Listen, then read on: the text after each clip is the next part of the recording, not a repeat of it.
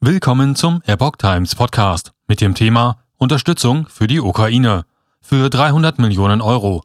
Bund bereitet neue Waffenlieferungen vor. Ein Artikel von Epoch Times vom 30. März 2022. Die Bundesregierung steht offenbar vor weiteren Waffenlieferungen an die Ukraine. Das berichtet die Süddeutsche Zeitung unter Berufung auf Kreise des Verteidigungsministeriums. Demnach liegt der Regierung eine Liste mit Rüstungsgütern im Wert von etwa 300 Millionen Euro vor, die kurzfristig an die Ukraine geliefert werden könnten.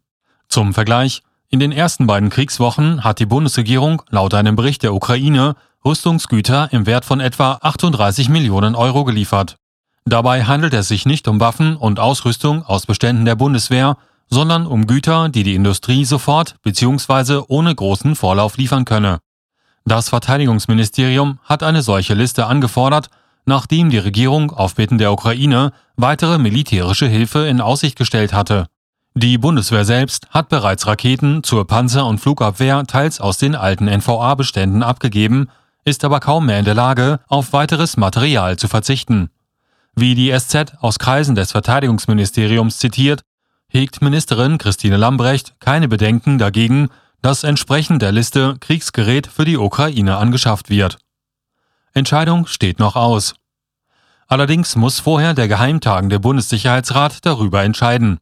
Auch sei noch nicht geklärt, wer die Verträge schließt und wer dafür bezahlt. Am Wochenende hatte Ministerin Lambrecht versichert, insgesamt gilt, wir liefern und wir liefern konsequent.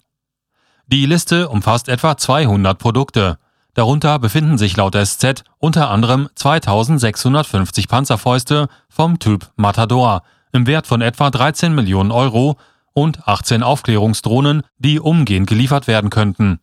Zudem stehen Mörser, Maschinenkanonen, 3000 Nachtsichtgerätsätze, tausende Schutzwesten und Helme auf der Liste.